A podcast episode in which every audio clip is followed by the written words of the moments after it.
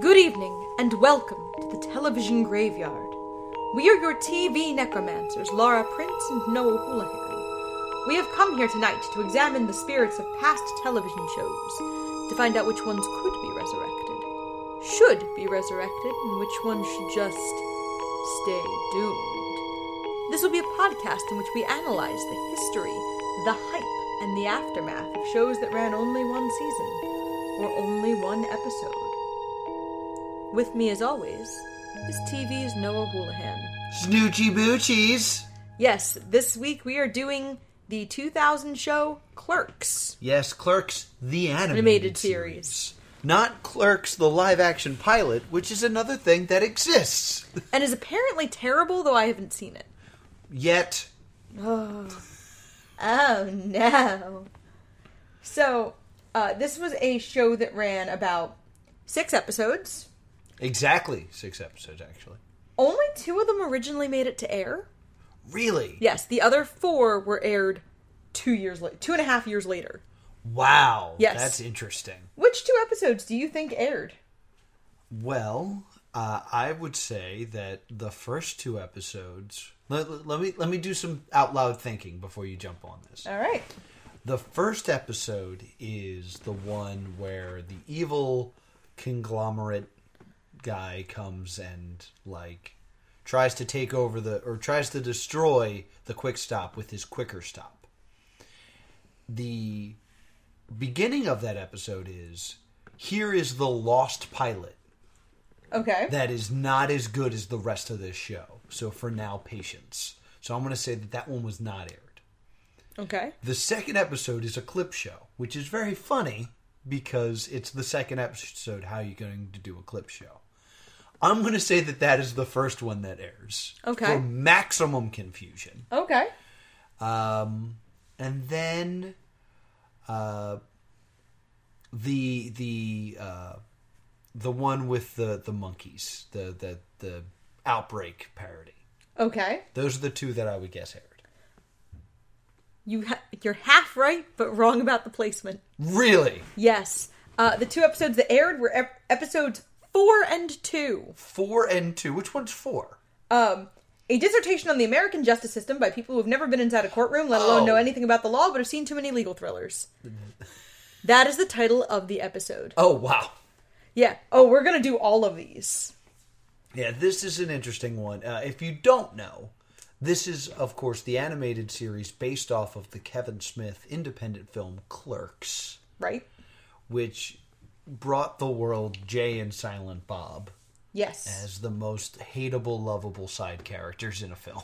Yeah, they are very much. Uh, well, Silent Bob has about the same amount of lines he usually does. Jay is very much taken down a notch. Yes. And uh, so we're following Dante Hicks and. Uh, Oh, what's the other guy's name? Randall. it's it's oh he has like a- Graves. Graves Randall Graves yes and Randall works at the video game store next or not the video game store the video rental store Yes. which is a s- type of store that used to exist uh, and uh, Dante works at the Quick Stop Yes. and these are their misadventures of running these stores yeah, and they have the same boss. yeah I guess Like the, same, person owns both. owns both yeah. So you, you want to go episode by episode here in the way that it's meant to be seen? Sure. So the first episode is called Leonardo Leonardo Returns and Dante has an important decision to make. It's a little strange that returns is like in the first episode. Yes, um, because the show takes place in Leonardo, New Jersey, Yes, which is named for the billionaire Leonardo Leonardo's family. right. And we see like a clip of why it's named after his town. Well, before we get into that, the I want to talk about these weird cold opens. Okay.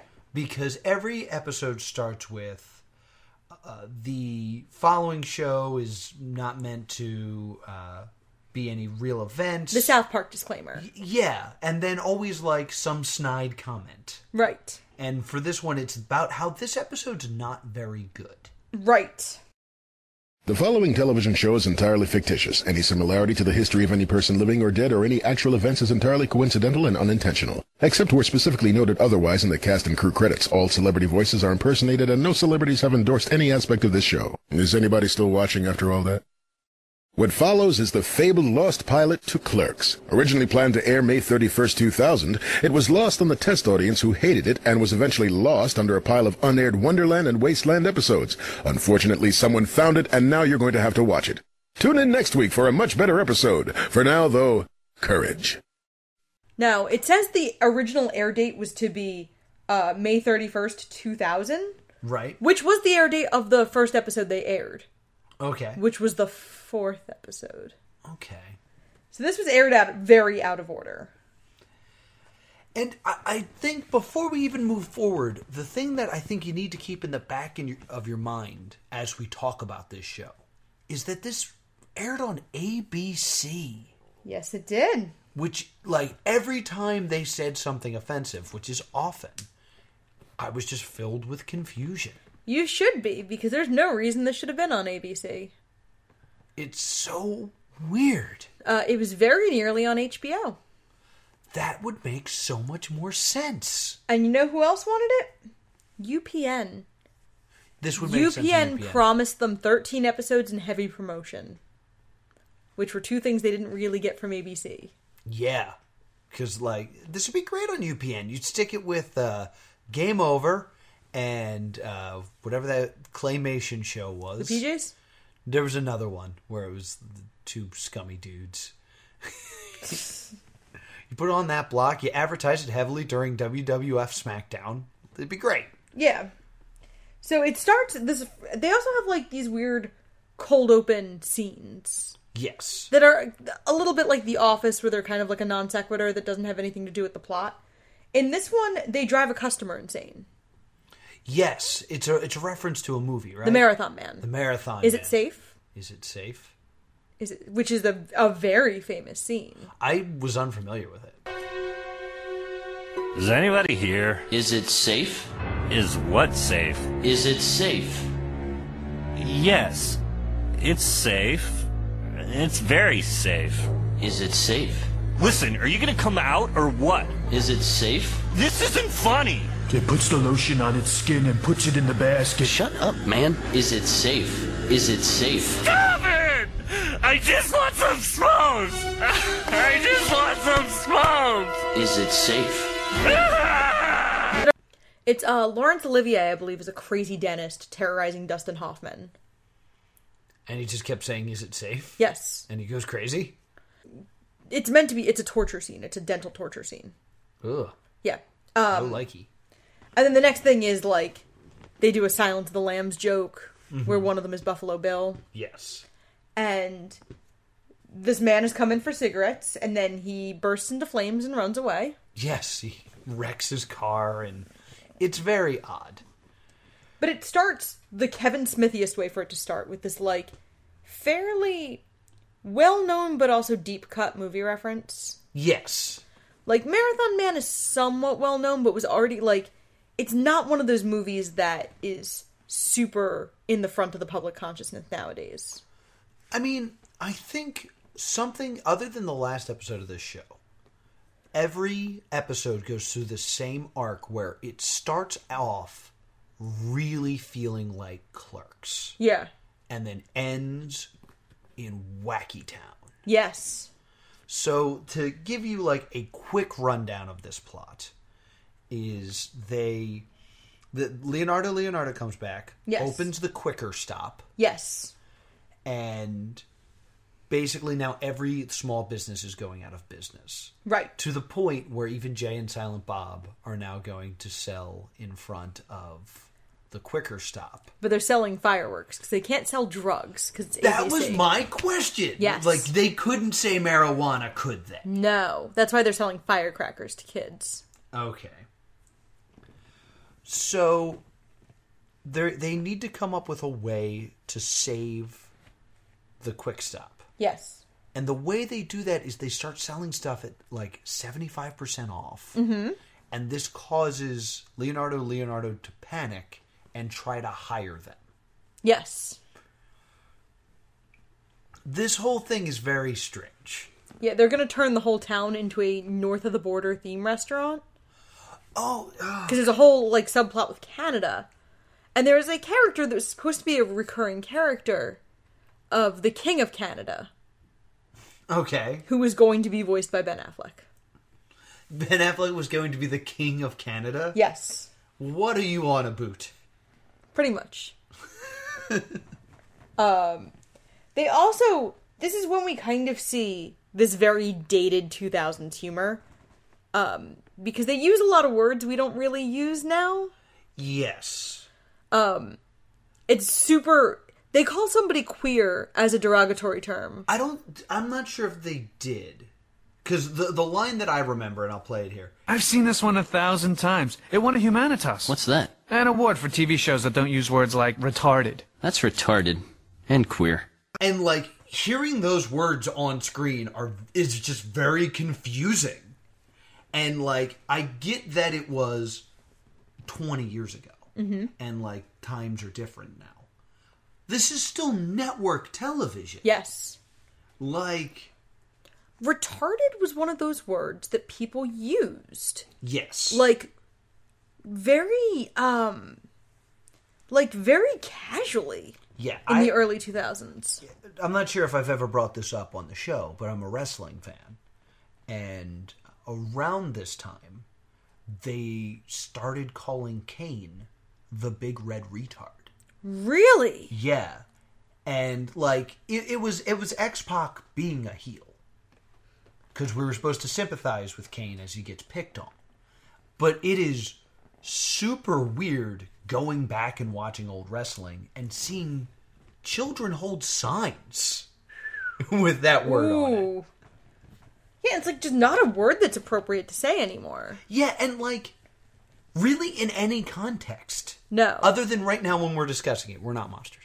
Uh, but like, yeah, I actually hate that I said it to explain it, yeah, but like it's one of those words that it's harder to explain. It's harder to explain. I think if we had said the R word, people may not have gotten it. Yeah. Like I, I think we're using it in the context of it is a word, Yeah. but like in today's vernacular, it is very it's it's a very bad slur Yeah. that like not a lot of people use anymore. it's it's gross. and like to it's, use. it's not even used like clinically anymore. no, Like that is not what that condition is called. correct. So like it's just very strange to hear it. And like I remember it being used very casually when I was a child. But, Yeah. Like we have moved away from it and it's just very strange to see it on television. Randall also says call, I, he calls someone a Riri, I think. Yes. And it's, it's just very jarring. And that's literally just like a phrase I haven't heard since I was in grade school. Yeah. So this this is begs the question because I remember looking at you at this point and saying this is a weird 2000s time capsule. Yes. We're now that we're 20 years removed from the year 2000, we're getting close to the point where there will be a a period piece about the 2000s. would you- how would you feel watching brand new media set in that time using those words because it's accurate I mean, we don't really if you think about shows like uh, we I haven't gotten to sit down and watch it yet, but I don't think like Pen 15's using those words. i'm, j- I'm just curious how you would think about it of just like you know that that was the time I imagine they're probably not using those words because like think about it in shows that we watched growing up that took place in the 60s like white kids probably threw around racial slurs in a way that yeah like is not cool and wasn't cool in the 90s so like they probably just don't write them in true true like it's not like you're censoring it out yeah because they were never in there in the first place yeah you're just writing around them and it's like well you know he's not going to call a person of color by a slur yeah we're just not going to write that situation in I know we're breaking format of what we usually do with this podcast of going through like beat by beat and stuff, but like this is a thing throughout that is throws you loopy because like in this episode you have all these like odd words and then they do a bit where they break into Leonardo Leonardo's uh, tower Yes. and they do the 1966 Batman where they throw the rope Yeah. and they're walking and then it turns out they're not actually walking up the building they're doing the camera trick thing. Yeah. Why are we walking like Why this? are we walking like this? We're almost there. Why are we walking like this? Which is a great bit and it's just weird to see like the this like crass humor like next to very silly humor. Yeah, like they have a, a Disney World gag yeah. with the hitchhiking ghosts. Yeah, that was very funny. We're like they get the tour of this new place and they just directly do a scene from uh, the haunted mansion in Disney World. So you know why Leonardo and Leonardo looks like he does? You know how Uh, he looks kind of like Hans Gruber? Yeah. They wanted Alan Rickman to do the voice. Really? Yeah, Alan Rickman didn't end up doing it because he was too expensive, and ABC said no. So they got Alec the best Baldwin. Al- oh yeah, Alec, I guess. They got Alec Baldwin and I spent the whole first episode going, "How do I know this voice?" Ah, Jack Donaghy. Oh my god, 30 Rock, such a good show. Um, so you know how they're doing that plan from the Secret Diary of De- of uh, Desmond Pfeiffer? Yes, let we, this happened so quickly that we need to like discuss it. Oh, yes, we do. they are trying to figure out a way to stop Leonardo Leonardo because apparently making this quicker stop is a 58 step plan to destroying the planet. Like it ends with them like leaving in a spaceship and nuking Earth. Yes. And they're like, "All right, so how are we going to do this? Well, let's watch what was the name of the show? Uh, the Secret Diary of Desmond Pfeiffer. The Secret Diary of Desmond Pfeiffer, and they're like, "All right, we'll follow this this plan." and he says, "All right, first we have to dress up like a woman," and then they just cut to Leonardo Leonardo being arrested, Randall dressed as a woman, and them going, "It worked." So, something we have to talk about with the Secret Diary of Desmond Pfeiffer. Yeah, Real show. really Aired four episodes on UPN. interesting. Literally, we could do it on this podcast. huh? Did does he dress up as a woman or whatever? I didn't watch it. I figured I'd save that for the save that for the customers, Noah. What a weird thing for. All right. It's so Kevin Smithy. Yes. So, and then we have uh, when the shows run a little short, which some of about half of them do. Yeah. There's an outro PSA Yes. of uh, safety tips with Jay and Silent Bob. Yeah, kind of like your GI Joe cartoon. Yeah, like the more you know, knowing's half the battle. Yes. Sailor Moon had them, Yeah, Inspector Gadget. and this one was like about not leaving campfires. Yes, t- tie your food up in a tree. Yes, Uh, and these are very jarring because they all involve yelling at Charles Barkley. who voices himself? I'd imagine. And in these, Silent Bob talks. Yes, And if this was meant to be the first episode, it's very confusing to break that premise like in the first episode. Because I know Silent Bob talks in almost every movie, mm-hmm. but you save that till Act Three, right. where, you know, no ticket. And it's like, oh, he spoke. Ha. But, like, to burn it off so quickly before you've even established him as a character to what would probably be a largely new audience, very confusing. My thought is like, and I, I don't have any proof of this. This is my theory uh, that the network said like he has to talk. Could be that the network has to talk. Uh, I mean,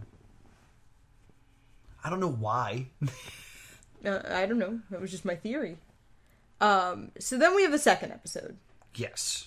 The clip show, wherein Dante and Randall are locked in the freezer and remember some of the great moments in their lives. This That is really the title of the episode. When I read it in that voice, those are the actual legal episode titles. this is possibly one of the most brilliant episodes of television I've seen. Okay. It, I, ooh, I'm, I'm going to say something huge right now. Mm-hmm. It's better than the clip show episode of Community. Uh. because they're all like they're also kind of doing a bottle episode mm-hmm. and like they as the title states they get locked in a freezer and they're like they're like let's talk about all these wild times and it's all from the previous episode Yes. which is hilarious it works a little bit better had they had aired that episode yes, which is probably this aired like second. This aired originally on June seventh, two thousand. okay So this aired second and was just weird. So they they mostly in the first like act of this show only flash back to the first episode. And Yes. they mostly flash back to why are we walking like this? Which they do actually in a later episode as well. Yeah, which I think is a great running gag. And then there's a couple of like montage moments. Like the first half is just from the last episode. But then they're like, we had other stuff happen besides last week. Well, Like they reference it real they hard. reference a lot of stuff. I don't think they ever reference the movie, no. which is what you'd think they do. no, they have a refer- uh, montage of themselves uh, harassing celebrities, Yes. including Gwyneth Paltrow, Gwyneth Paltrow, who plays herself. Who plays herself? I thought so. And I, I'm going to bring this up because, like, unconfirmed, but I r- have this memory of like Kevin Smith saying this in an interview that in this they throw a soda at Matt Damon, and they say, "Up yours, Matt Damon." And I was always under the impression from this interview that Matt Damon was at the table read, despite not having any lines. it wouldn't surprise me. And he did not know that until the episode was over, and he got very upset. Uh, which I, I love to think that that happened. Uh, but uh, one of my favorite bits that they do is after flashing back so many times to just one episode, uh, they're like, other stuff happened. And Randall says, Yeah, remember when we got locked in a freezer? And you kind of expect them to flash back to just earlier in that episode. but they reference a different time. Yeah, they reference a different time where they're in a freezer, and when they're in the freezer, they're like, "Oh yeah, I remember that." They cut back to the freezer. Remember that other time we got locked in a freezer? Well, and they keep saying, like, we gotta make sure this never happens again. Let's make sure this doesn't happen again. Uh, there's also a montage of them like going to a convenience store exchange program where they're working in a UK Yes, just so s- they can use a gay slur repeatedly in a scene. yes. They, That's the whole reason the scene exists. they they use. Uh, I, th- I think I can say this word because I'm going to use it as its British term, uh, but they use the British term for cigarette. Do you remember that contest we won? Two weeks in merry old London, England? Working in an English convenience store. Ah, this is the life. We've just got to get away more often. Pack of fags. You're a fag. it's a cigarette, mate. I'm not your mate, fag. Boy, it wasn't until years later that we found out what fag really meant. right, mate? You're a fag. No, a, a fag's a cigarette, remember? You're a cigarette. which really confused me when I was playing Halo with a bunch of British guys once. Should have seen my face when I was 14 in England Yeah. during the World Cup. I was like, is there gonna be like a ritual burning of someone? Because they were like, oh, let's go light up. Uh, and I was like, do I need to call someone? Because I was like Yeah. a child And like and dumb. this is this is a, a very Kevin Smith used word in his films. Yeah. He uses it as a slur. So like it's unsurprising that we go down this route. Yeah. but uh, I, I will say that if you don't know that that's what they call a cigarette, it's very confusing and like you can get a pretty good chuckle out of it. Yeah. But like beyond that, mm, there's not. A, th- I don't see value in that word being used for comedy purposes. No. Uh, and then they do like an ending where they do Stand By Me. The ending of Stand By Me. Yes, Because uh, they established that Randall and Dante met through Dante's cousin, Skeeter, Yes. and they do the end where it's like, here's what happened to each one of them. Uh, Jay kind of like narrates what happened to each person, and then you know, Skeeter dies in Vietnam, which doesn't even work in time. No, not at all. So it, and then somebody's Senator Blutarski, which is a uh, Animal House reference. Right. And then we have another Jay and Silent Bob uh, cartoon. Oh, there's also a joke about burn words. Oh, They're yeah. repeatedly in burn words Yeah, for some they're, reason. they're accidentally walking into burn words and getting like mentally scarred, which is like kind of gross if you think about it too much. Yeah. And then they do the magic trick sequence at the end where it's like a satanic magic trick. Oh, this is a great joke. The rainy day one. Oh. Yeah, they're like, we're gonna teach you how to make a coin disappear. Hold it, kids. Oh my god! It's Jay and Silly Bob! That's silent, Bob. An NBA great Charles Barkley. Hey, kids. I thought we told you to get out of here. Now that he's gone, how would you kids like to learn a magic trick? Yay! Watch what happens when we take an ordinary quarter, cover it with this glass and a handkerchief, and say the magic words Alakanooch! It's gone! That's right. Now, how would you, and you at home, like to learn the secret? First, get your mom's permission to use the scissors, find a piece of paper, three pieces of tape, and an ordinary drinking glass. First, we cut a small paper circle and tape it to the glass. That way, the quarter's cover when we put the glass over it. Then we say the magic words, Alakanooch! And invoke the Dark Lord, saying, We offer this girl's soul to you, Master. And the quarter is gone. Ta da! That's great! I'm scared. Yeah, and it's like a really funny, a very adult swimmy little bit. Yeah, we give you this soul master, and the coin is gone. Guess who one of the writers of this episode was? Kevin Smith Good guess. nailed it. Uh, but there were other writers. well, you, I mean, you didn't ask me for all of them. You asked me for one. I got it right. All right, well, name another one. Well, I want my prize for my first one. Your prize is that I'll tell you who the second one is. Jason Mewes. No.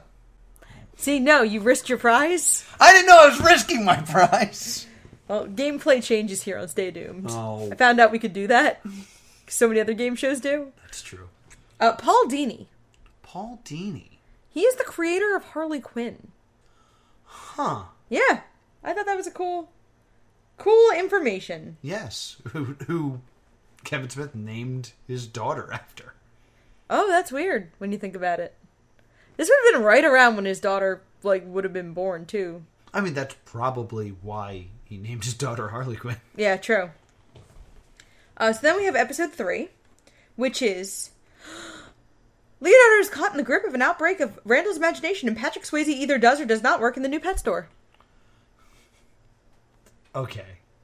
This is weird. There's a new pet store. And in it, Patrick Swayze works. Yes. He's like cleaning the cages. But Patrick Swayze does not voice himself. No, Gilbert Gottfried. Gilbert Godfrey. Why? Um, I have a theory. I'd love to hear your theory. Um, Kevin Smith. This is like peak neckbeardy Kevin Smith. Like he's grown out of a lot of his bad habits. Yeah. I could totally see it being like he resents handsome dudes, Yeah, I mean, so they have to make Kevin Smith down a peg and unattractive. because my, my one of my favorite Kevin Smith stories. I was a big Kevin Smith fan in college. Is the one person he hates most is Tim Burton. Mm-hmm. And they asked Tim Burton in an interview, like, "Did you read what Kevin Smith said about you in some?" I don't know. I forget. I forget what he wrote, but he wrote like an article about Tim Burton, and they asked Tim Burton if he'd read it, and Tim Burton said, I would never read anything written by Kevin Smith. And Kevin Smith used that as uh, motivation to write a book so he could use that quote on the book jacket. So th- Kevin Smith's book says, I would never read anything by Kevin Smith. Tim Burton. There are two directors that I totally understand disliking. Is it those two? I didn't say they were the only two, uh, but they are two of them. Yes. really most auteur directors are yeah, not the greatest units. Yeah, I hear you. I hear you. So uh, I could go on like a seven page dissertation about problems I have with Quentin Tarantino. Yeah, I hear you. Um, And just seven pages of man sure does love the N word. Yeah. And feet. you should- yeah. Those are his two things he cares about. Uh, so Randall is concerned because there's a monkey that lives in the pet store Mhm. next door. Jay and Silent Bob, of course, want the monkey so they can teach it how to smoke. Right. Foreshadowing what will eventually be the plot of Jay and Silent Bob Strike Back. Yeah. Because not like a lot of people saw this show. Dante tells Randall to make sure he brings in the burritos when they arrive. Yeah, there's a shipment of frozen burritos. Yes. Randall forgets or refuses because it's Randall. And they sit in the sun all day. Yes. and uh, he tells him, "All right, throw them away." And instead of throwing them away, he sells them to Leonardo. Leonardo because apparently they're gourmet, so he makes a crap ton of money, and it makes Leonardo Leonardo very sick. Mm-hmm. Before we get into any more plot, there this is the start of another just weird running gag Yeah. where uh, Randall says, "I was going to throw them away, but there was this big bee." Mm-hmm. And then throughout the rest of the the series, the this big B like stops a lot of things from happening. Like it happens to Dante. Like there's something else they're gonna do, but they're worried the bee will be there. So this is actually also an episode that starts with a frame device. Um, the cold open in this episode it's important because the character that they introduce comes in through the episode. Oh, oh my god, I forgot about They do this. the This Q&A. is super important. Excuse me. Uh, where they're like, why are why is it just men? Why is it just men? Why are there no women in your show? Are you afraid of women? Yes. and then they're like, why are there no black people on your show? And they introduce Lando, Yes. a black character. He's not Billy D. Williams. I'm sure they wanted him to. Oh, I'm sure they did, but he's not. And they're like, be on the lookout for Lando. He'll be popping in and out, giving us advice. And they just keep walking by him on the street and going, hey, Lando. Hi, guys. Hey, guys. And that's it. This is like, this is bad. Like, they're saying, like, that there, there are no women in this show. And they're hanging that lampshade on it. There, Yeah. are, there are no African American characters. And they're hanging that lampshade on it. So, like, The show mistakes addressing the issues or acknowledging the issues for addressing them. I don't think they do. I think it's very clear, like, they're very obviously aware of what they're doing.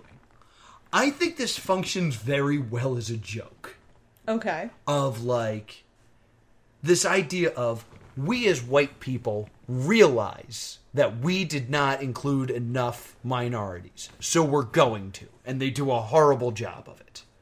Like, I think that works as a premise, I think that works as a joke, and I think they execute it well is the joke good enough to then not include any women or minorities in your show? I don't think so. I mean, it's super. There's not a lot of characters in the show. There's only like five characters. Like, um, and like this bit is funny, but it's not funny enough. Yeah, like I'm like, oh, I get, I still get it, I still get the laugh. Uh, it's a little weird. James Woods is in this episode as a CDC employee. Yes, because we, we need to explain what happened. Since Leonardo Leonardo gets sick, uh, Randall believes it's because of the monkey, and we're in an outbreak situation. Right. So the the town gets quarantined, and they're gonna nuke it. I think. Yes. And the mayor is dressed as Mayor McCheese. See, again, this is where we're just random silliness shows up. He was going to be a recurring character like Mayor Adam West and Mayor uh, Quimby. Okay. He was just going to always be dressed as Mayor McCheese. for Mayor some reason. McGee's. And then there's kind of like a gross AIDS joke. Yeah, I mean, yeah, that's kind of what this episode is. Yeah, but like the ep- the part where he's like, "Oh, I have the I forget the name of the virus uh, that the monkeys allegedly have." M- Matungan or something. Yeah, it's a something a white person said sounded African. Um, Accurate. and they're like, we need to pick a, a good picture for your obituary. And it's Leonardo Leonardo and I think like David Bowie and Elton John outside of Studio 54. Oh wow, this totally did not click. And they're like, no, no, no, not that one. And that's why he's leaning so hard into like, say, I have this virus, nothing else. Oh wow, yeah. It's an none of AIDS this- joke. None of that clicked. And this is like late 90s where like this is kind of like we're starting to leave the crisis mode of the AIDS crisis in the 90s but it's still present. Yeah, this is before. uh, I hate that I actually do use this as a yardstick, but this is before the South Park AIDS episode Yes. where uh, Jared Subway Jared. So where Jared has AIDS and he means personal assistance, and uh, I, I find that episode very interesting because it ends with him doing the bit where they think he has AIDS, but he really means assistance, and he's beating a dead horse. Like I was like, that is really clever, and then it ends with them saying AIDS is finally funny. Because it's been 23 and a half years, I think. It's the, is the the official length you have to wait before something is funny. This episode airs before that. Yeah, and it also like there's be- there's been comedy in regard to AIDS as well. Like there's always comedy about topics. Yeah. I'm sure in like in like especially gay media in the 90s there were comments and jokes about AIDS because it was a little more gallows humor Yeah. because it was really the problem that like all communities were facing but the gay community was facing worst and so it's like this weird it's just also in very poor taste Yeah. like if he's gonna die please don't let anybody think he died of aids he'd rather die of yeah. this weird monkey virus That flew right over my head. Uh, that's mm, mm, not a fan. yeah like so then they're gonna nuke the town Yes.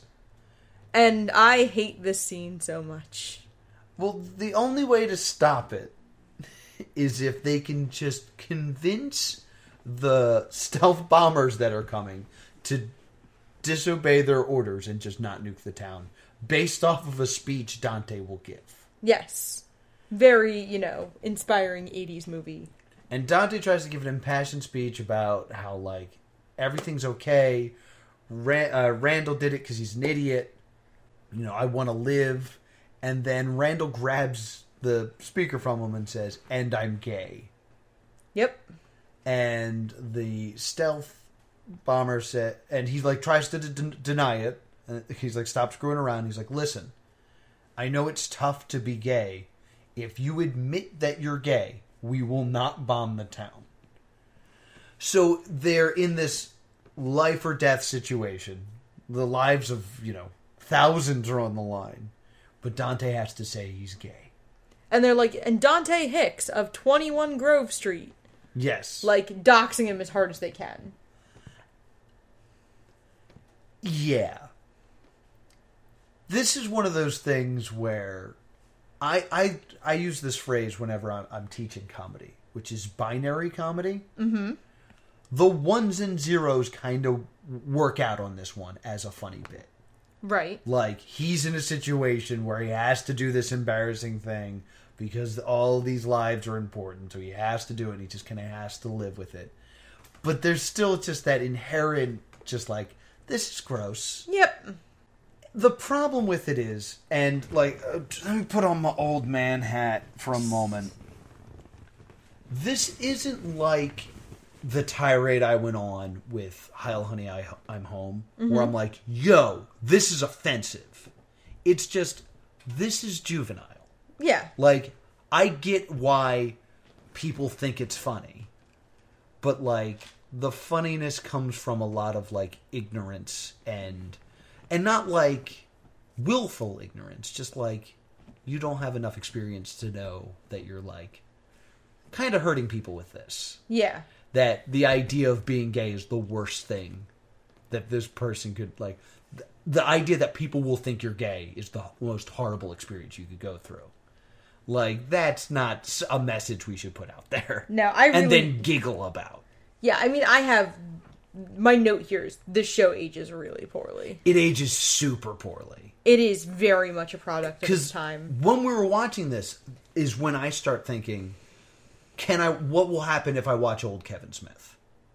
Yeah, Like, can I go back and watch Clerks and still enjoy it, or will I have this feeling of like, oh, I used to laugh at this? I've had that with Mallrats, where like parts of Mallrats hold up, parts of it really don't. Really? Oh, Mallrats used to be my favorite. Dogma was my favorite, and that's probably no, Oh, held up the Dogma's best. my favorite. Uh, You're right. You're right. I'm wrong. It, it- Dogma is my favorite. Uh, and I never actually did see all of Chasing Amy, Chasing which Amy. I is- feel like will age the worst. Um, I saw Chasing Amy in like college, and it had aged badly when I was in college. I imagine. So, and that was some time ago. That was years ago. Yeah. Let's keep going. Uh, Episode four. A dissertation on the American justice system by people who've never been inside a courtroom, let alone let alone know anything about the law, but have seen way too many legal thrillers. okay. This was the first episode to air on May thirty first, two thousand. This, like, now that we're talking about it, this makes sense that ABC put it first because Mhm. it's the probably the least offensive episode. Okay. and it, it again it feels like clerks uh, and i i bel Mm. There's an entire racist bit. There's two real racist bits in this show. yeah there are but like compare it to the other episodes is Fair. what i'm saying um but I, I- it should be noted that almost every episode starts with dante waking up on a pile of clothing Right. like He never sleeps in a bed. because he never sleeps in a bed. But that's how Clerks opens. Yeah. Like the movie opens with a phone ringing and Dante falls out of his closet, which is something I've never understood. But I like that they kept it. Uh, apparently, Dante was sleeping in his closet because it was darker because his bedroom was too bright in the morning, as per Kevin Smith. Oh, all right. That doesn't make sense why he was sleeping on a pile of clothes in the show, but I guess you control the lighting in the show a little. Yeah, more. I just I like that they did like keep. Oh yeah, that's just that's just a weird quirk about Dante is that he doesn't sleep in his bed. yeah. So In this one, uh, Jay slips in a puddle of soda yes, and is going to sue the Quick Stop for ten million dollars. Yeah, well, that he slips in soda that was negligently left on the floor by Randall, and then a lawyer happens to walk in and is like, "Hey, do you think that this guy could win a case against us because we left orange soda on the floor, didn't clean it, and he slipped and fell, and it was entirely our fault?" And the lawyer says, "I don't have time for this." And then Randall badgers him Until he takes the until case. he takes the case. because uh, Dante and Randall have switched jobs for the morning. Dante is supposed to go work at the video Right. store, and Randall's supposed to go work at the convenience store. and Randall had screwed it up i- Immediately. within a minute. And but it should be noted that when the fall happened, Dante was back in charge. So thus Dante's being sued and Randall is not. Correct. So they end up having to go to trial. Uh, Dante doesn't have a lawyer, so it's Randall. Because in the state of Virginia, you can represent yourself if you pass the bar. Neither of them passed the bar, and they are not in Virginia. Yes. They don't know that. And then the jury is made of NBA All Stars, Yes. and Randall decides he's going to make the jury feel like he's one of them. Well, boys, the key here is to let them know that you're one of them. One of them. Hmm. Ladies and gentlemen of the jury, Dante Hicks is just like you. He loves grape soda. Hmm? He knows what it's like when the guy in the supermarket won't take your food stamps. Or how it feels to wait all month for your welfare check. hey, ho, hey, ho. Now, this is weird. Okay, like first off, it's weird that NBA All Stars are the jury. I don't know why this is happening. Allen Iverson's there, Philly, yeah, woo. But it's very strange that this is just happening at all. And then they're like, we don't know how what to do with uh, an all black jury, so they Randall's is gets the advice to make you feel like you're one of them from Lando. Yes. So Lando does have like a, a moment. Randall is extremely racist. So racist. Randall is ignorant. Yeah. He really The joke is that Randall's an idiot and a racist. Yeah, he, it's not the the joke isn't ah black people have welfare checks. It's like oh Randall's an idiot, and this is basically a major plot point in Clerks too, Yes. where he doesn't realize certain words are racist, and instead of I'm taking it back. yeah, he decides he's going to take it back and make it not racist instead of just not using it. Oh. That being said, I love how this episode ends. Yeah. It ends with You you love this? well, it ends with a series of dream sequences because it starts with uh, Dante's going to prison, Mm-hmm. and then Dante wakes up, and it was all a dream, and they go to the courtroom, and Dante is found innocent, and they give ten million dollars to Randall, and then Randall wakes up, it's, it's a dream, and then they go to the courtroom again, and Dante is guilty, and Judge Reinhorn gets a new, uh, gets to do a new Judge like- Reinhold. yeah, he, he gets to do a, yeah a new show, and then he wakes up, and then it's a dream. Like the playing with the the device of oh, it's all a dream to erase a problem. Just doing it too much is Yeah. really funny to me. It is a really solid it's one of the most solid bits in the show. And then it ends with We're sorry. Due to circumstances beyond our control, the script to the rest of the episode was lost on its way overseas. Luckily, the episode was finished by the Korean animators. We hope you enjoy the new ending. We find in favor of Big American Party! Yay! Everybody disco dancing. Lots of fun. Good time for all. I'm having very good time. and it cuts to Korean animation. It cuts to a very anime look. yes, Animation like perhaps as if uh the writers of the show couldn't quite differentiate. no, that's Korean animation. That is not Japanese animation that's being shown. Really, because it has a lot of the like anime tropes that people would think they of are as very similar, but Japanese animation tends to be smoother with a lot of panning shots, Mhm. Mm-hmm. while Korean is a lot of like still with like stuff in the background and then like a character walking across the the screen is only like 6 frames of animation. Like that's a very Korean style. Yeah, I meant more of like the fact that it was like a transformer and like giggling girls and I meant the subject matter that they show in that scene feels very anime tropey. I mean, I don't know who animated. It might have been a Korean studio that did uh, Voltron. I'm not sure. Uh, like I'm not sure off the top of my head, but like as someone that watches a lot of cartoons, this read more Korean than than anime to me. Okay. Uh, and it, it has my favorite line. This was the line I almost opened the show with, but I don't know why this is so funny to me. Who's driving? Oh my god, Bear's driving. How can that be? And it's just a bear driving a car. Oh no, Bear is driving. Oh no, Bear is driving! I love that! I don't know why it's so funny to me. I'm really not sure either. But, like, this is a prime example, and there's going to be an even more prime example of starting with this very clerks esque plot of Randall gets Donde in a tough situation, and we end in Looney Tunesville of this, like, not even a, a solution. No. Just stuff happens. Uh now we have the next episode. yes, what is that one called, Laura?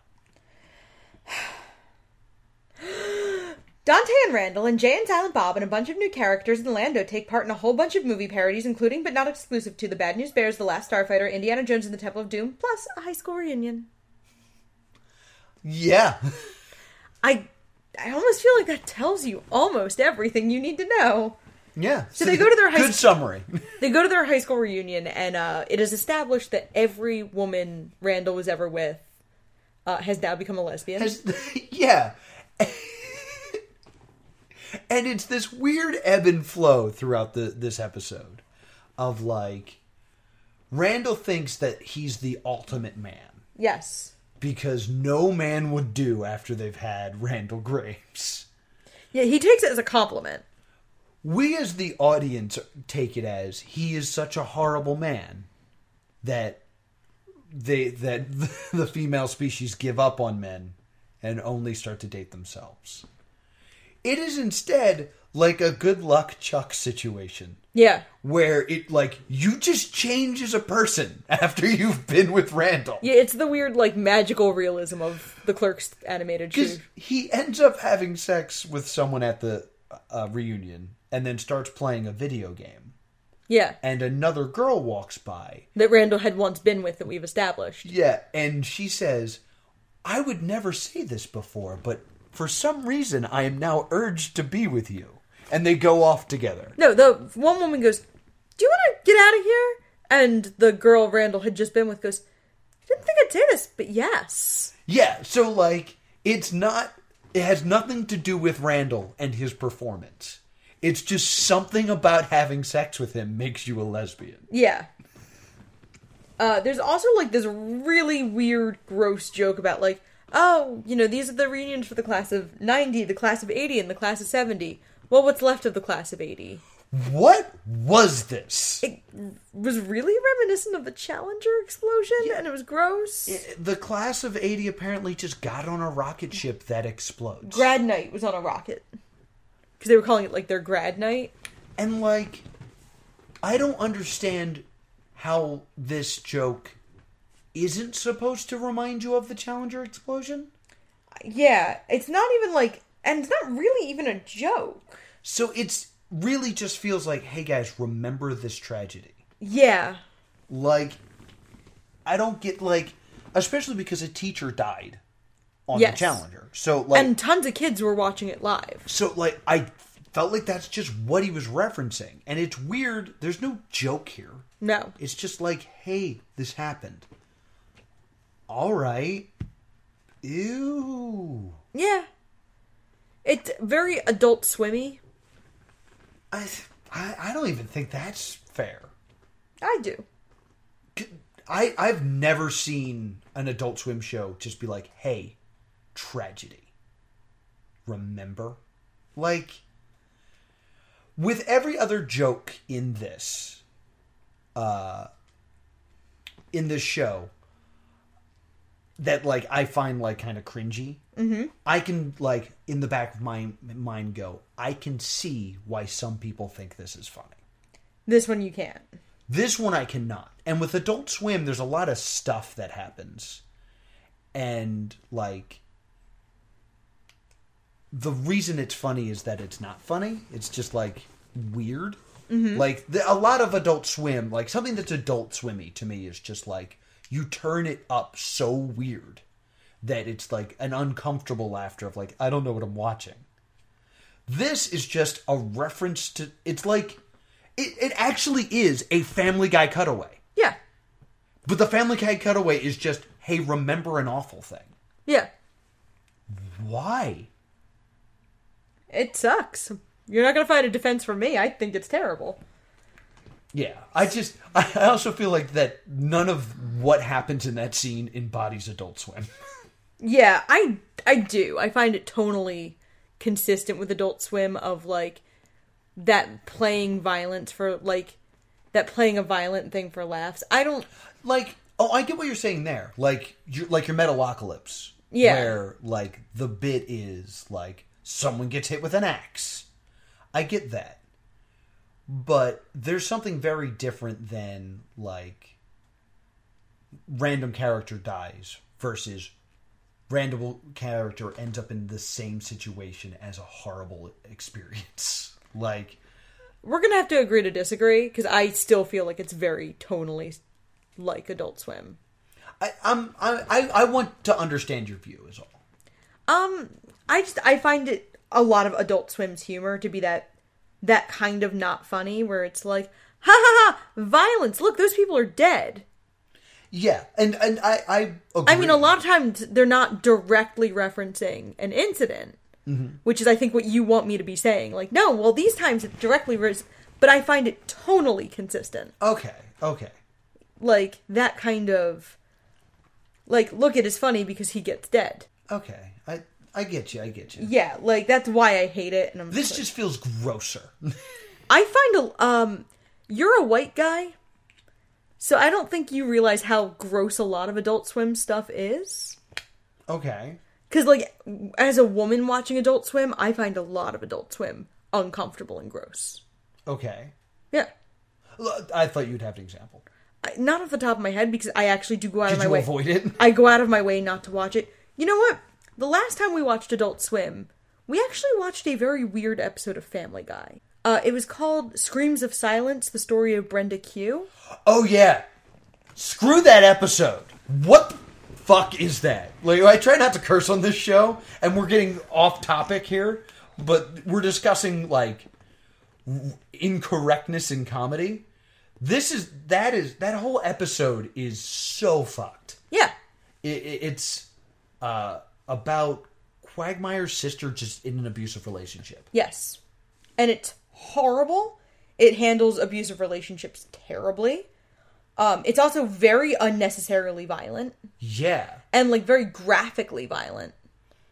But that's what a lot of these shows like.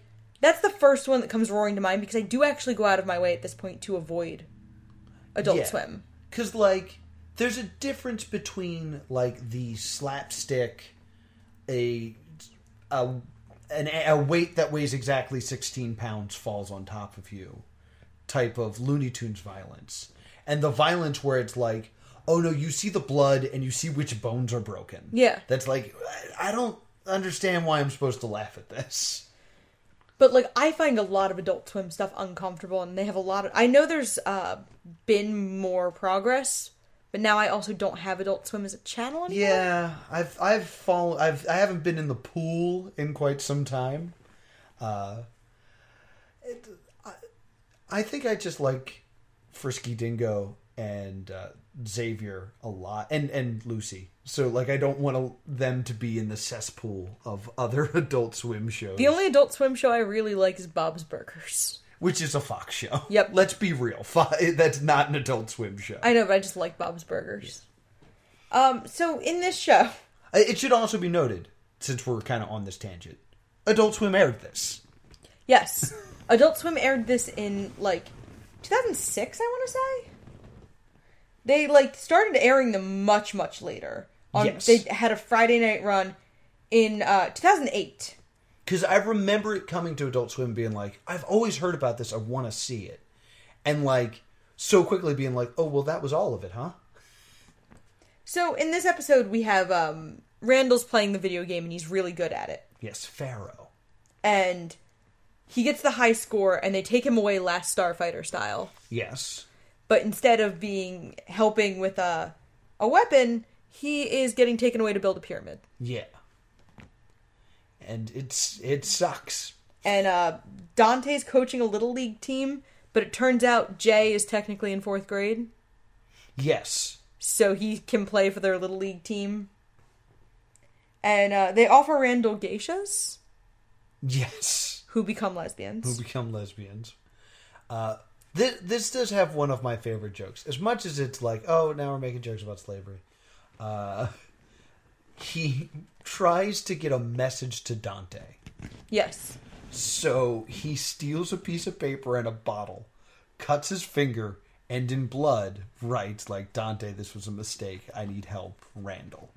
And he puts it in a bottle and he throws it out the window. Miraculously, this bottle ends up with a bunch of champagne that they're going to have to celebrate this Little League team's victory. Yes. And Dante goes, "Bring out the champagne. This bottle or this one has a note in it. Then throw it away." Yes. Um, and that's one of the like cleverest. like to go that far and, And then they- have it not fa- like. and that then they was find fun. Randall because they're looking for the baseball team that they're going to fight in the Little League World Series. Yeah, it turns out it, it's it's an Egyptian team. oh no, actually, this is important. Uh, Randall is building these pyramids, and like it looks like Egypt, and everyone's like looks Egyptian. We later find out it's Tom's Rivers, New Jersey. Yes. Just good old Tom's River, New Jersey. I like. I need to bring this up. Is any state used this way as a joke? I mean, because like Aquatine Hunger Force takes place at the Jersey Shore. I'm not sure it's entirely fair with clerks because Kevin Smith is obviously from New Jersey. So, I- like, I kind of think of it as a little bit different when somebody from New Jersey does it. I'm I'm just trying to think if of another medium or another show where the joke is mentioning a state. The only one I can think of is Wayne's World, where they're like, or we could go to Delaware. Wow, I'm in Delaware. Like beyond that, like New Jersey is is like the official punchline state of America. I don't know, like, you hear whenever there's any kind of, like, inbreeding or, like, hillbilly jokes, like, you hear, this isn't Alabama. Yeah. This isn't West Virginia. Yeah. Those two largely, West Virginia Florida and Alabama. is another one that's Florida Man. Really try, yeah, Florida man and stuff like that. But like Do you know why Florida Man's a thing? because of all the news stories that start with Florida man does X. No, but do you know why that's a thing? It's not because Florida has a disproportionate number of crazy people. It's because their laws about releasing information are looser than most states. Oh. So you, they can just tell you more stuff. Oh.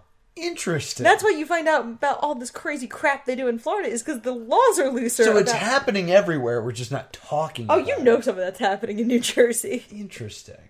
But anyway, that being said, like you you mentioned like when it comes to something being inbred, like you'd say Alabama and stuff like that. Like you don't need that context when you use New Jersey as a punchline. You're just like, "Oh, what is this New Jersey?" Like that joke will work no matter where if you do a show where someone wakes up in a strange location looks around and says, What is this, New Jersey? It'll get a laugh no matter where they are. They could wake up in an asylum, a junkyard, the ocean. I mean, there's a joke in like the highest recent piece of art has a line everything's legal in New Jersey. Yeah, we're, it's just New Jersey's a punchline for some Yeah, like reason. Hamilton has that joke. Yeah. Um you know, there's another famous musical called the Toxic Avenger musical. Takes place in New Jersey. Yeah, and the first song is Who Will Save New Jersey because it's a whole toxic waste dump. And then the last song is called A Brand New Day in New Jersey. Because now Toxic Avenger's the governor of New Jersey. Uh, right. Uh, we, we gotta move on before we, we, we are filled with such state pride. Uh, Woo! New Jersey! Jersey, suck it! What is this, New Jersey? Everything's legal in New Jersey. Uh, Dante saves Randall, and they're about to leave, but instead, Dante's like, "There's one more thing we need to do: play ball." And they play. And it's a it's this is Family Guy too to me. yeah, they play baseball against this like sickly, This malnourished team from Tom's River. yes, poor slave children, and they win so that they can win the And they're the like championship. in front of their parents who are upset because these Yeah. are like these are parents of missing children. And like this joke is okay. This idea of what Dante values more than anything, more than like what's happened to these people, more than the fact that his friend is kidnapped, is I need to win a trophy because I am that down and out Yeah. I need this. that I need this victory. And I think uh, just cutting to we win by forfeit would have been enough for that joke Yeah. instead like we see the children like Fall over and fall collapse of over and get- malnutrition. yeah, and I was like, it's one of those things where it's like I get it. I don't. I don't want this. It, it's very Family Guy, where it's like this went too long. Yeah, too long and So then we have the final episode. Last episode ever. yep. I mean, it's accurate. Yeah, I mean, that's what that one's called. And this is the one that feels the most Clerks.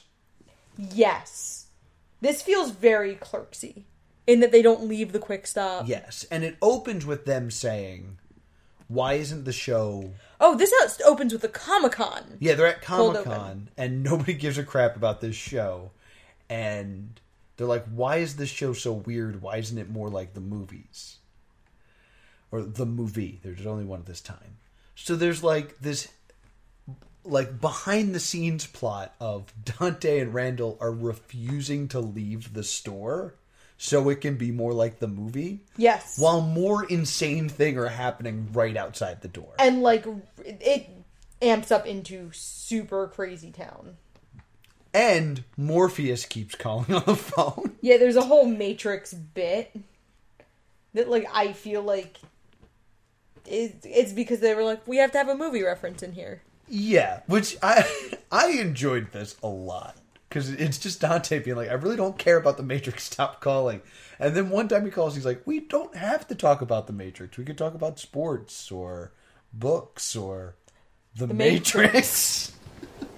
Uh, the Comic Con thing was actually uh, we accidentally watched them a little bit out of order, so we Yeah. watched this part first, and I Yeah. actually really liked this part without the rest of the show. Mm-hmm. Because like only four, they they come in expecting to be like conquering heroes. They they're expecting Hall H in Yeah. San Diego, and instead they're getting four people, Yeah. all of whom call them gay. yeah, 'Cause all of which you hate them. It's two thousand. They, they call them gay because it's Yeah. two thousand, and then Dante unplugs from the Matrix, and then we get into the show. 'Cause Yes. we do have a sequence with him unplugging from the Matrix. Right, right. Uh, and the plot is the girl from Clerks, he has a date with. Yeah, Caitlin despite the fact we never see her because she's busy having sex with everyone. making out. Uh, yeah, because They defend Caitlin's virtue, I guess. but she's just making out with everybody, and there's a fair with Ted Danson because Ted Danson is coming. Ted Danson is coming, and they're like, "Nah, we're not going to this fair." So it's just them. Have like, we explained that we have beef with Ted Danson on the no, podcast? and I never will. Okay. You have you had to have been there. We get some very like clerks conversations though. Yes. where they're debating like pop culture and like it felt good to see that stuff And then outside Crazy Town. yes it, it's a shame i don't remember any of the conversations they had do, do you No, I was too busy trying to keep track of all the crap that was happening. okay Because there's the fair, the soccer team, the hookers, the vampires. I think there were zombies. Yeah, They there- find pieces of the soccer team at one point. they find pieces of the soccer there's also like uh a set of like twins Yeah. that that are supposed to be like from freaks like they say one Yeah. of us i don't think they say Go- gooble gobble but they do say one of us at Yeah, they say one of us. There's a part where Randall and Dante feel bad for them, and then they feel bad for Randall and Dante. Yes, because they're sad clerks. Yeah. that was fun. Um, this is this is a decent episode because it feels like Clerks finally, Until the end, and and then at the end we go completely l- la la land. we literally go Looney Tunes. Yeah, they they run out of the store and it's white space, Yeah. and the animator starts messing with them. It's that famous Donald Duck cartoon, Daffy Duck. Daffy Duck, that famous Daffy Duck cartoon where it's They even style Randall to look like that Daffy Duck at one yeah point. to look like that weird flowery thing so like it, it's i enjoy this as a as a english teacher but i en- really enjoy the conflict of creation versus creator Mm-hmm. uh, as like a medium Yeah. it's just because it's it's hard to do it feels like there's not a lot to play with with that concept Yeah. but we only get a few minutes of it and it's fun Yeah. um, it is that issue where the creators or the creations, Dante and Randall, want to be back in the store, and the creator makes them gay. Yep. I was like, all right. Well, because it turned out the creator is Jay. Because it's Jay Snoochie Boochie. So that's Clerks. There were some episodes that they were going to make but didn't get put into production. Okay, this is interesting. Um, they were going to make Snoogan's a catchphrase and make Jay like a rapper. Okay. Uh, G Spot rod rocks the G Spot. yes. Uh, Jay was going to join a boy band. Cool. And then uh, there was going to be a boy ward. A what? A boy ward, like Robin from Batman. Oh, okay. But they were like, there's probably going to be nothing. They they also at one point talked about trying to do a Saturday morning spinoff called Lol Clerks. but I'm pretty sure that was a joke. No, I I'm pretty sure like Kevin Smith said it and somebody's taking it as gospel. I, I bet they could have done that as an episode because I believe that is an episode of Drawn Together. Yikes. Ah. So. So let's talk about this show now as a whole. I really want to like this show. Yeah. And like one of the greatest stories I think ever told. And like I know that's a freaking bold statement to say, Yeah. but I love Randall's arc from Clerks 1 to Clerks 2. Okay. Like he's this slacker that's kind of like coasting. And then in Clerks 2 you see where that gets him. And he's still Randall, but he is a broken man. Yeah, with no power comes no responsibility. and like there's that that that scene where Randall kind of freaks out so they go go-karting Yeah.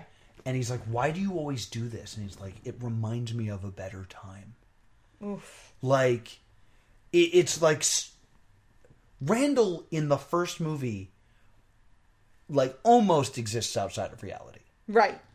but like he's still there like he, he thinks he exists outside of reality but reality catches him in the second movie Yeah. and we see like the repercussions of that and like him dealing with that and the ending of clerks 2 Mm-hmm. like it is one of the most perfect is this a happy ending to a film i've ever seen Okay, I have not actually seen Clerks 2. Ooh, then i will not tell you what happens Oh, okay. Uh. because I think Clerks Two is. I love Clerks. I think the first Clerks is a fantastic movie. I think Clerks Two, one and two as a collective story, is a masterpiece. okay. Like to to have all these like wacky, offensive, like gross stuff, and to be able to tell that story throughout is really well done. Mm-hmm. It is a great coming of age too late story. Okay. This show kind of ruins it Yeah. because it's basically Randall doesn't have any of those repercussions and is even further removed from reality. Yeah, I mean, this show came about during the time where everybody had a late night cartoon, Right. and this was ABC trying to get one. Yeah, and I get that. It- But, like, I- I'm more concerned about the characters of Dante and Randall. Because, like, I, I care about these characters. Because Okay. I care about th- these movies. And it is. It's a cliche of having the guy who's kind of, like, struggling to keep it together Mm-hmm. and the philosopher friend. Yeah. This is Cameron and Ferris Bueller. Like Cameron is too stressed out, and Ferris slacks off, but is always okay. Yeah. In this show, it just doesn't work because Dante's not together enough and not fighting enough Right. for Randall to be treating him this way and saying, "Hey, take a break and look around." Yeah. he's also so removed from repercussions that like he suffers from Rick Sanchez syndrome Okay. of like Randall is horrible. Stop making him your hero. Yeah. Cuz I knew a lot of people that were just like I just want to be Randall. And if you just watch this show, of course you want to be Randall. You're basically a superhero. Yeah, because you're doing anything you want with no consequences. Yeah, like like it's that like what would you do if you knew you had plot armor Yeah. type thing. Clerks the movies Randall it, you like is so real despite the fact that it's so ridiculous. It's so real to be like this is what happens. Like you can live every day at like your last, which means you have no plan for tomorrow. Yeah. And Like, life sentence. Oh, why did you do that? Randall is Stella Abbott confirmed. Stop. Stop right now. I will cry. So when he marries the British girl. Guys, you can't see this, but I'm Noah gonna looks. leave. I'm gonna leave. I'm a Noah- broken man. I just want to. I just want to ride go karts. So this is stay tuned or stay doomed for you. This is razor's edge right now because like there are there are so many redeeming things to clerks where i'm like that is clever deconstruction of tropes like this is stuff that i don't know how you get on television plus like cringe easy uncomfortable blech Yeah.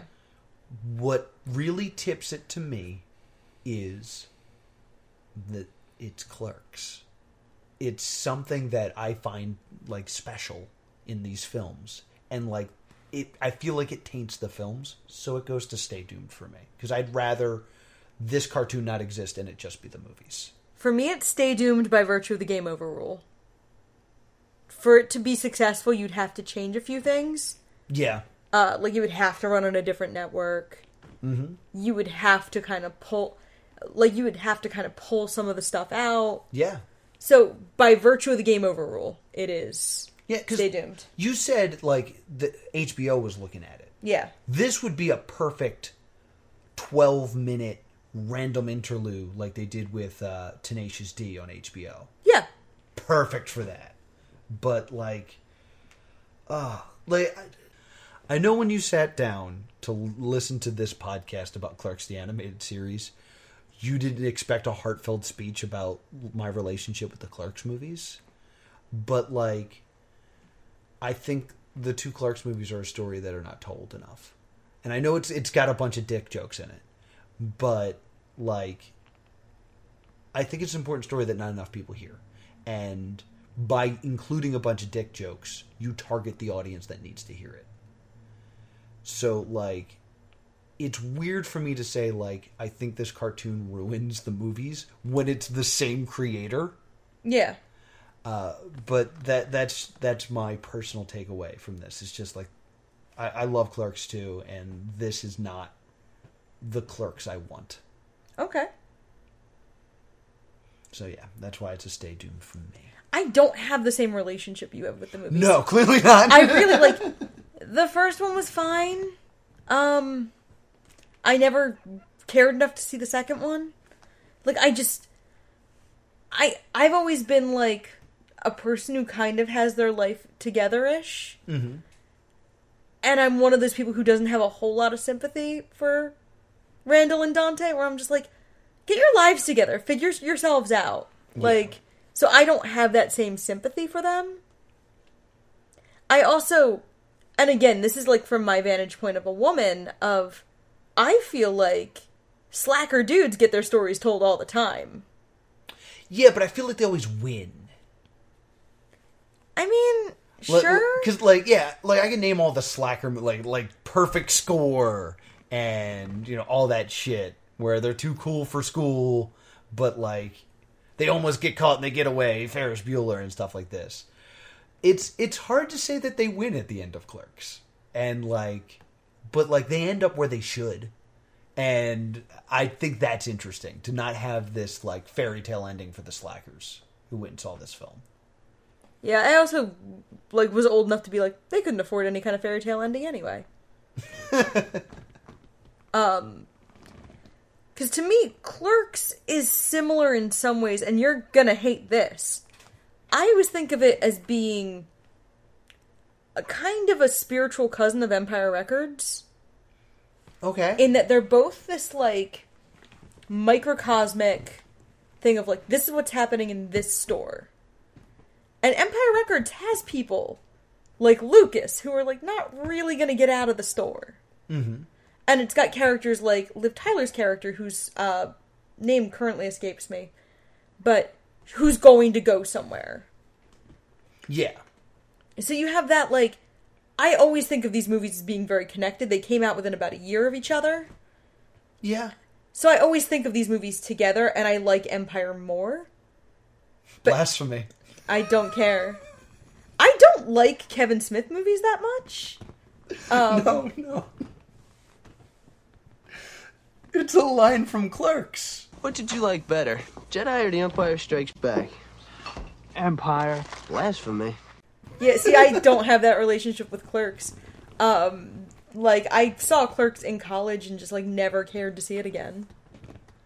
Yeah, I, I can totally understand that. And, like, you said that I was going to hate that, but, like, I do enjoy Empire Records. Empire Records, like, when I first saw it, I thought was okay, but it's a movie I think about all the time because it's a very good film and it's a great slice of life. Slice of life is, like, kind of what I'm thinking of. Like, Mhm. Empire Records builds to a crescendo of they save the store. Yeah. Clerks does not have the budget to build up to that kind of climax. Like they're not having a rooftop dance party with a full band at the end of Clerks. Well, the the end the end of Clerks. Do you, do you remember how Clerks ends? Vaguely. The end of Clerks is they decide they're going to get their lives together. Right. Like they have this kind of like aha moment where they're like, we can't just spend our lives in this store for the rest of our lives. Let's do it. And Randall pulls down a sign and says, hey, you're closed, and throws it at Dante. And it kind of leaves the viewer with this feeling of that was his last day at the store. We just saw the end of Clerks. Mhm. And Clerks 2 ends with no, or begins with nothing changed, and they actually say in it in the movie at some point like we took three or we took like three credits of college in criminal justice. What were we going to be, Batman? And to kind of have that moment of like, see, they get better. In reality, they didn't put the work in. like, I think it's cool. Yeah, I guess like having not seen Clerks 2, Mm-hmm. I didn't know that. Yeah, then I get you. So like the last time I saw it is this much quieter like, well, we're going to get our lives together. Mm-hmm. And like to me that was the much lower budget version of the happy ending. Yeah, because do you know the original ending of Clerks? Yes, I do know that uh, Dante was supposed to bite it. Yeah, Dante was supposed to be shot in an armed robbery. Yeah, uh, which I I, I kind of feel ruins that movie. Sorry, Kev. I know that's your vision. Yeah, Miramax was like, "We're not going to force you not to use it, but we really don't think you should." Yeah, believe it or not, this is going to get a sequel in like 15 years. To be fair, I think that scene would have ruined the movie. A hundred percent, a hundred percent. I Like I get it, but it's still not great. I, what ends up happening to them, I think, is wonderful. And I think that's one of the things that like turned me off about Clerks is like, you know, it's them being like, "Oh, well, we're going to get our lives together." And then because of the budgetary constrictions and time constrictions with Clerks, like we never there's no flash forward. We don't see what happens to them. Obviously, I'm taking Clerks the movie alone. Yeah, Um, so to me, I'm like, ah, if I had a dime for every time I had a guy friend who was like, yeah, I'm gonna get my life together. I mean, I know a lot of people like that as well. So the fact that it rings very true to me, I just I like that. Yeah, I, I don't know. The the '90s had that very like slacker chic quality where like it was glamorizing stuff like this, and I'm just like, ah. I'm more of like. You ever seen the movie Election? You know what? I couldn't get through it. Yeah, I always loved Tracy Flick. Okay. and I always like got Tracy Flick. Mhm. And I think that's like one of these weird personality lines of like I liked Tracy and I got Tracy. I know a lot of guys who can't get through that movie. Hmm. I might have to give that one a try again.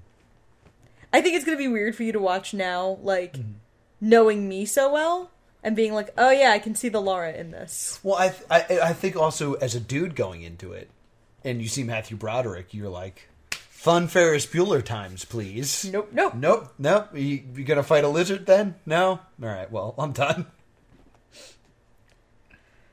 So, what are we doing next week? Good chat.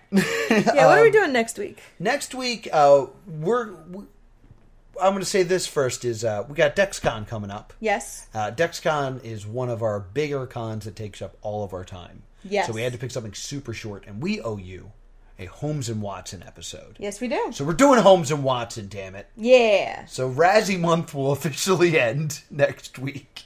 All right. Um, so the next things we have are uh, by the time yeah, this will drop before DexCon, Yes. so we'll have Fourth of July weekend. We'll be in Morristown, New Jersey for DexCon, and then in the last weekend of July, we'll be in Washington D.C. for Otakon. Yes, so come see us at Otakon. It's going to be fantastic. If you want to talk to me about examples of when other states are used as a punchline, I'm at TV's Noah. If you want to talk about the gender trouble in the works of Kevin Smith, I'm at Priorities. Until next time, stay doomed.